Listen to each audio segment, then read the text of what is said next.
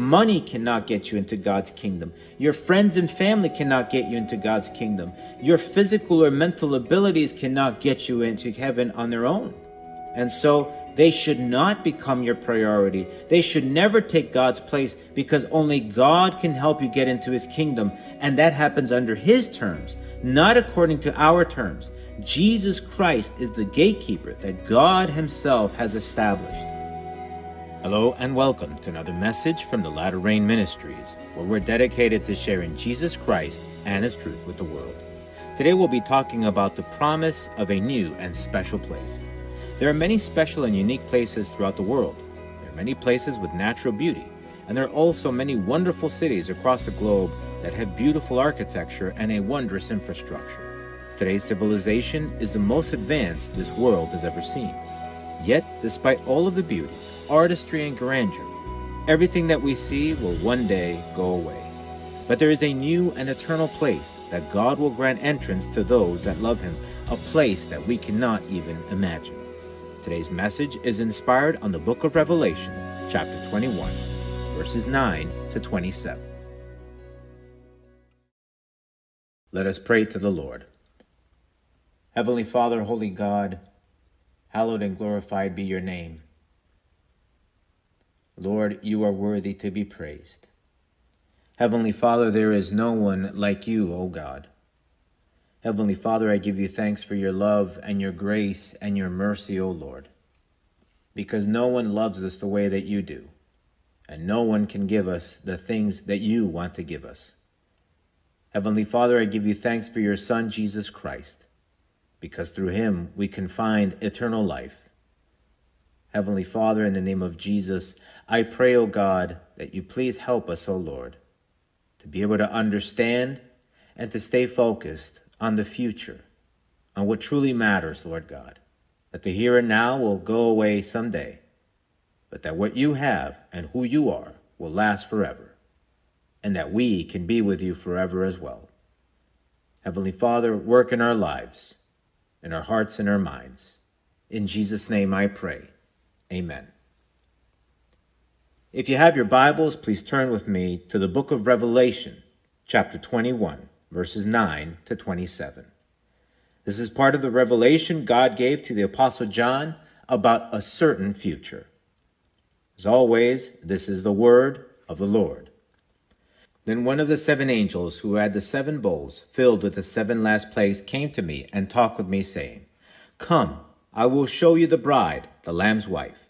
And he carried me away in the Spirit to a great and high mountain, and showed me the great city, the holy Jerusalem, descending out of heaven from God, having the glory of God. Her light was like a most precious stone, like a jasper stone, clear as crystal. Also she had a great and high wall with twelve gates, and twelve angels at the gates, and names written on them, which are the names of the twelve tribes of the children of Israel. Three gates on the east, three gates on the north, three gates on the south, and three gates on the west. Now the wall of the city had twelve foundations, and on them were the names of the twelve apostles of the Lamb. And he talked with me, had a gold reed to measure the city, its gates, and its wall. The city is laid out as a square, its length is as great as its breadth. And he measured the city with the reed, twelve thousand furlongs. Its length, breadth, and height are equal. Then he measured its wall, 144 cubits according to the measure of a man, that is, of an angel. The construction of its wall was of jasper, and the city was pure gold, like clear glass. The foundations of the wall of the city were adorned with all kinds of precious stones. The first foundation was jasper, the second sapphire, the third chalcedony, the fourth emerald, the fifth sardonyx, the sixth sardius, the seventh chrysolite, the eighth beryl, the ninth topaz, the tenth chrysoprase, the eleventh jacinth, and the twelfth amethyst. The twelve gates were twelve pearls. Each individual gate was one pearl. And the street of the city was pure gold like transparent glass. But I saw no temple in it, for the Lord God Almighty and the Lamb are its temple. The city had no need of the sun or of the moon to shine in it, for the glory of God illuminated. The Lamb is its light and the nations of those who are saved shall walk in its light. and the kings of the earth bring their glory and honor into it. Its gates shall not be shut at all by day, there shall be no night there. And they shall bring the glory and the honor of the nations into it. But there shall by no means enter it anything that defiles or causes an abomination or a lie, but only those who are written in the Lamb's book of life. One of the greatest signs of a country's progress is its construction. That's what we use to define the advancement of a certain country. For instance, many people refer to the greatness of ancient Greece and Rome because of its architecture, because of the different majestic buildings they built. Later on, castles and strongholds would show some country's strength and protection, like the ones you can still find in Europe. Great empires and kingdoms designed and built incredible palaces and gardens that showed what they were capable of. Some years later, and with manufacture of automobiles, cities were being built with great infrastructure construction, such as highways and bridges that connected different areas strategically, so that goods and people could be transported more easily throughout. And with that, there came the creation of skyscrapers, buildings that not only used city space more effectively, but more importantly to man to show even further their great achievement and grandeur. In certain places, you have a bit of a race going on with who can build the most and tallest of these gigantic structures. All the great cities of the world have them, those that are located in countries like China, the United States, United Arab Emirates, and Japan. Hong Kong leads the race with 480 skyscrapers, and the tallest building in the world as of 2010 is the Burj Khalifa in Dubai, standing at an impressive 828 meters or 2,717 feet high. That is almost a kilometer and or more than half a mile high. These are all signs of a nation's financial strength and technological advancement. At least, that is what many people observe and think when they see these structures. And many people everywhere travel to see and experience the great cities of the world, to visit their buildings, to enjoy their restaurants and entertainment, and travel through their avenues and streets and outdoor areas. But you know, as great and as majestic as all of these places may seem to us, one day they will all go away. There won't be anything left. Society in this world will end as we know it someday. There will come a time when everything that has been built by the hands of man will be destroyed forever. That is a certain reality the Bible speaks about. There is an inevitable end that this whole world will face someday. There will be no more great cities or civilizations. The Bible says that this old heaven and earth will all pass and something unimaginable and eternal will be built. The Bible says this in Revelations chapter 21. Now I saw a new heaven and a new earth, for the first heaven and the first earth had passed away. Also there was no more sea. From a human perspective, it is unfortunate, but it is a reality. You and I one day will go away and be no more on this earth. The end, whether globally or at an individual level, is inevitable. But this is where we need to hang on to a greater and more worthwhile truth. Even though this world will end someday, and that we all know that this place is not perfect, there is something else greater and eternal that is coming. Through Christ, we have a hope of a new and different place. That is what the key passage we read explains. The Bible talks about this new place in different ways, but ultimately, it is referring to something far superior to what we know here. God gave the Apostle John a vision, a representation of what is coming. But this new and better place is truly unimaginable. John tried to explain what he saw with what he knew at the moment. He tried to describe it with things he was familiar with, but they are more than likely things that cannot be accurately explained by anyone. He was just trying to give us an idea through the divine revelation. Here, for instance, is an account of what this new place will be like in the future, where it says, Then I, John, saw the holy city, New Jerusalem, coming down out of heaven from God, prepared as a bride adorned for her husband. And I heard a loud voice from heaven saying, Behold, the tabernacle of God is with men, and he will dwell with them, and they shall be his people. God himself will be with them and be their God, and God will wipe away every tear from their eyes. There shall be no more death, nor sorrow, nor crying. There shall be no more pain, for the former things have passed away. Then he who sat on the throne said, Behold, I make all things new. And he said to me, Write, for these words are true and faithful. This is the thing we need to keep in mind, and especially if we want truly the best. We do need to deal with this present world and all of its imperfections. That's unavoidable. And the guarantee we have through Jesus Christ is that we do not have to do it all alone. He can be in our life, within our heart, through the indwelling of the Holy Spirit. But also, and if we do take advantage of having the Lord in our lives, we do have that hope, that promise of this new place we're reading about. And we should live our lives in such a way that we can become ready to receive and or to be able to enter this eternal perfection that is coming. If we choose to just live for this world and its delights, then that's all we're going to get. There will be nothing else to look forward to. And we know where people go when they choose to live according to this world, according to the satanic influence and direction that now is in the present age. Yes, it's the opposite about what we're reading about. Hell is also a difficult place to describe, but it is everything opposite to what God is offering through Jesus Christ. And as a matter of fact, God did not make hell for mankind. That was not his intention. The Bible says this in Matthew chapter 25. Then he will also say to those on the left hand, Depart from me, you cursed, into the everlasting fire prepared for the devil and his angels. So you see, God prepared the everlasting fire for the devil and his angels or his demons. But there will be many people that will be sent there because they chose to follow the way of the devil and his angels. That is what happens when you live for this world and for the things of this world. Ultimately, a person sends themselves there out of their own free will. That's all their decision. But things don't have to be like that.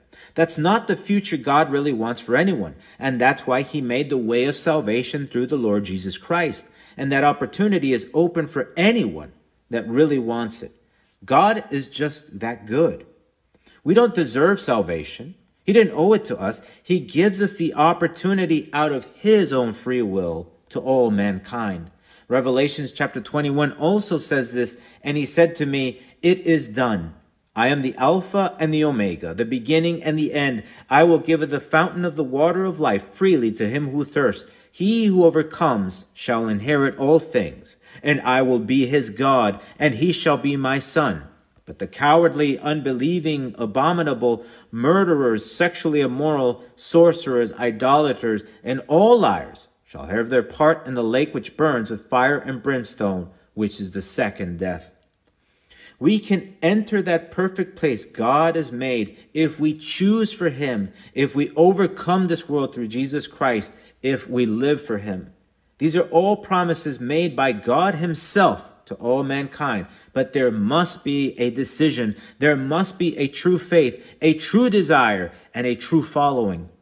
The Bible tells us that Abraham, for instance, lived in such a way that he was always looking to this eternal hope. Hebrews 11 says, By faith Abraham obeyed when he was called to go out to the place which he would receive as an inheritance. And he went out, not knowing where he was going. By faith he dwelt in the land of promise, as in a foreign country, dwelling in tents with Isaac and Jacob, the heirs with him of the same promise. For he waited for the city which has foundations, whose builder and maker is God. Jesus also spoke of this place and that he was preparing it for us, for those that love him and are faithful to him. John chapter 14 says, Let not your heart be troubled. You believe in God, believe also in me. In my Father's house are many mansions. If it were not so, I would have told you. I go to prepare a place for you. And if I go and prepare a place for you, I will come again and receive you to myself, that where I am, there you may be also. There are promises we can take to heart. These are things we can hold on to and should hold on to because God is promising them and He can be trusted. The Lord also said this in Matthew chapter 6 Do not lay up for yourselves treasures on earth, where moth and rust destroy and where thieves break in and steal, but lay up for yourselves treasures in heaven, where neither moth nor rust destroys, and where thieves do not break in and steal. For where your treasure is, there your heart will be also. Like we said before, this world is going away, and everything in it, including you and me. This world is temporary, and it's far from perfect. And since we're getting closer and closer to the end, I don't like saying this, but things will not get any easier. They will become even more challenging as time progresses, and everything here and now is vulnerable. No matter where you keep your money, anything can happen to it. You can put it in a bank and it may get stolen or erased at a click of a button, thanks to modern technology. You can put your money at home somewhere and many things can happen to it there also. Just like the scripture says, thieves can break in and steal, or a fire can happen, whatever. I hate to say it, but sometimes even your own family can steal from you. It happens every day. Everything in this world is vulnerable to the elements and to people that don't have good intentions. Nothing is safe here. That's why the Lord is helping us focus on what is not vulnerable, on a place where our deposit is secure. No one can get at what God has in store for those that love Him. There is no safer place, and there is no better place. And that is why it should make sense to us to invest in the Lord and invest more of our time and resources in His kingdom because His kingdom is much better than all of this that we see and experience now, and it is eternal. Say you can live a hundred years in this world, but eternity is much longer than a hundred years. And once those hundred years are done, they will seem like a blur, like a moment in time. There may be some of you that might say or think, why can't I do what I want here and now and get into God's kingdom also? Why can't I have both? And the answer is that you cannot please two masters because this world has one master and the universe has a different master obviously a master that is greater than this world's master. This is what Jesus said No one can serve two masters, for either he will hate the one and love the other, or else he will be loyal to the one and despise the other. You cannot serve God and mammon. Mammon means riches, and riches can be many things, not just money. It can be financial wealth, it could be your health, it could be your family and friends. These are also riches. And what's worse, Many people choose to not only serve their riches, but they turn them into idols by giving them priority over God. And the practical problem with that is that as good as those things may be, because they within themselves can even be blessings from God, they're not evil.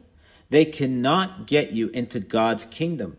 Money cannot get you into God's kingdom. Your friends and family cannot get you into God's kingdom. Your physical or mental abilities cannot get you into heaven on their own. And so they should not become your priority. They should never take God's place because only God can help you get into his kingdom. And that happens under his terms, not according to our terms. Jesus Christ is the gatekeeper that God himself has established.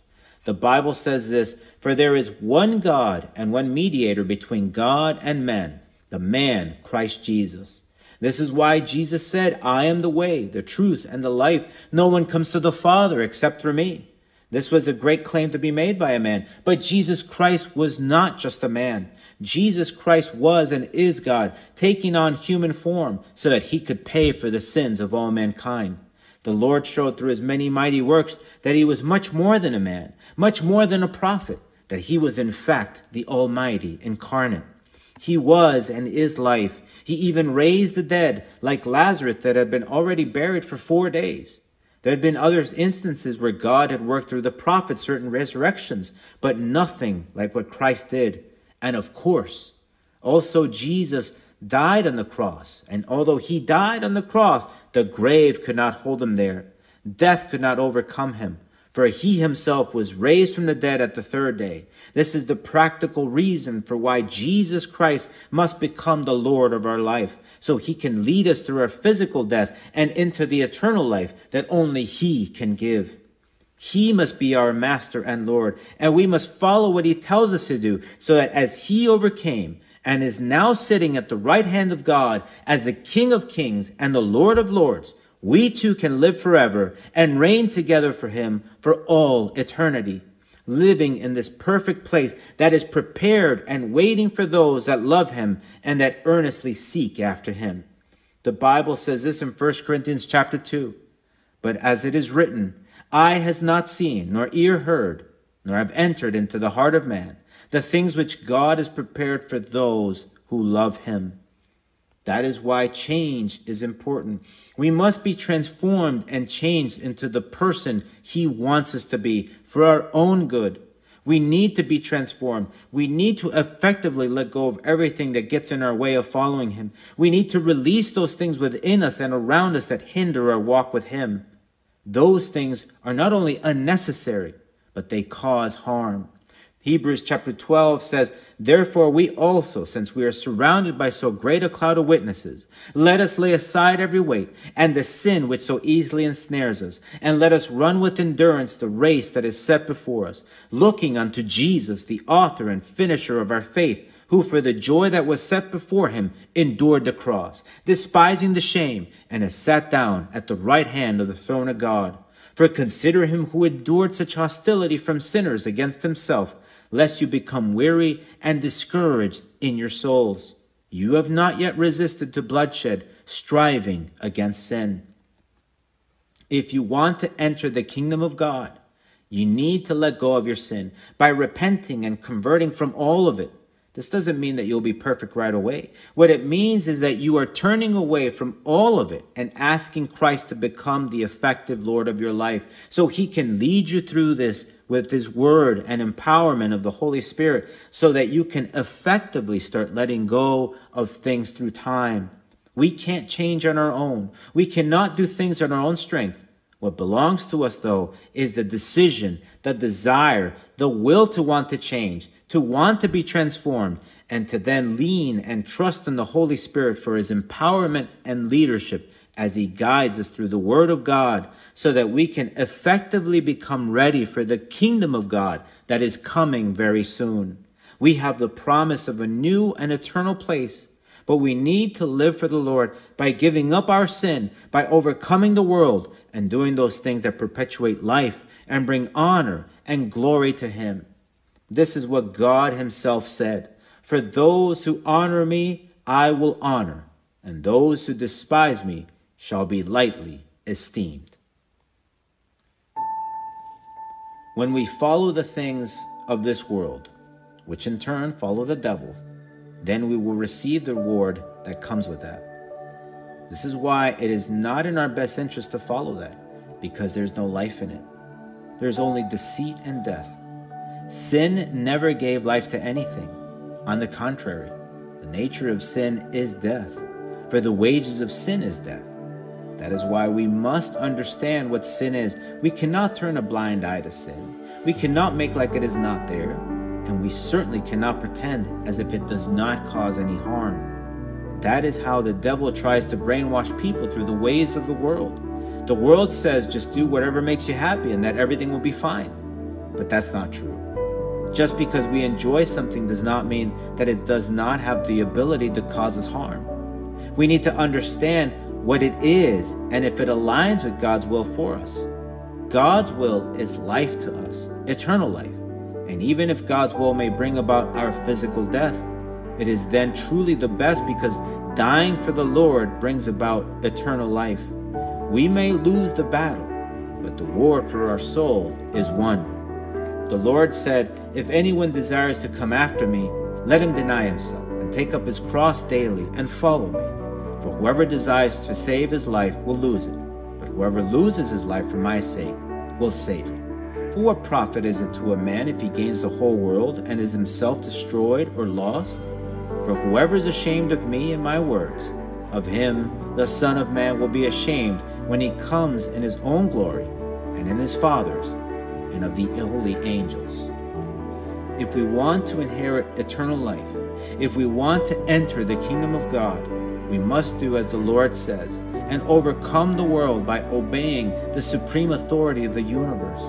We must do as the Almighty says we should do, no matter what, at whatever cost. Who cares about gaining this temporary world when you could have an eternal place that is perfect in every way and live forever in it? The choice is yours. For your sake, I hope you choose wisely. Repent and convert from all your sins completely and fully and accept the Lord Jesus Christ into your life today if you haven't done so yet.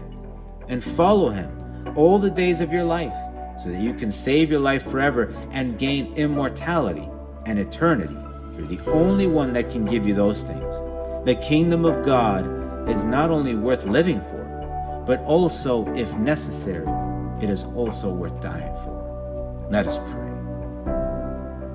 Lord, Heavenly Father, I give you thanks for your love and your mercy and your grace, O Lord. I give you thanks, O Lord, that we have an incredible hope through you, through your Son, Jesus Christ, an unmerited hope. Lord, your salvation is through grace. Thank you, O Lord, because you were so gracious with us. Thank you, Heavenly Father, for the way of salvation that you have made through Jesus Christ by dying on the cross. And that because he was raised from the dead, one day we will also be raised from the dead. And we will live forever with him, with you. Heavenly Father, thank you because you love us so much. Thank you, O Lord, because again we have this wonderful hope of being in that perfect place where everything will be left behind, everything that we see, all the pain and suffering and sadness and loneliness that we feel here will all be gone that day. Heavenly Father, I give you thanks because we always have the future to look forward to. And Lord God, your future is incredibly bright, unimaginable. Heavenly Father, I give you thanks again because you truly love us and you care for us. Help us, O Lord, Heavenly Father, to have our eyes set on you, set on Jesus Christ, set on that wonderful place that one day we will see if we remain faithful to you. In Jesus' name I pray. Amen. Please join us again next time as we look into God's Word together. And if you have any questions or just need some prayer, please email us through our website. If you want to listen to other messages, you can go to our website or look for our podcast in the Apple iTunes Store under The Latter Rain Ministries to subscribe. The Latter Rain Ministries is a self supporting Christian ministry dedicated to sharing Jesus Christ and His truth with the world. The Lord is near. May God bless you.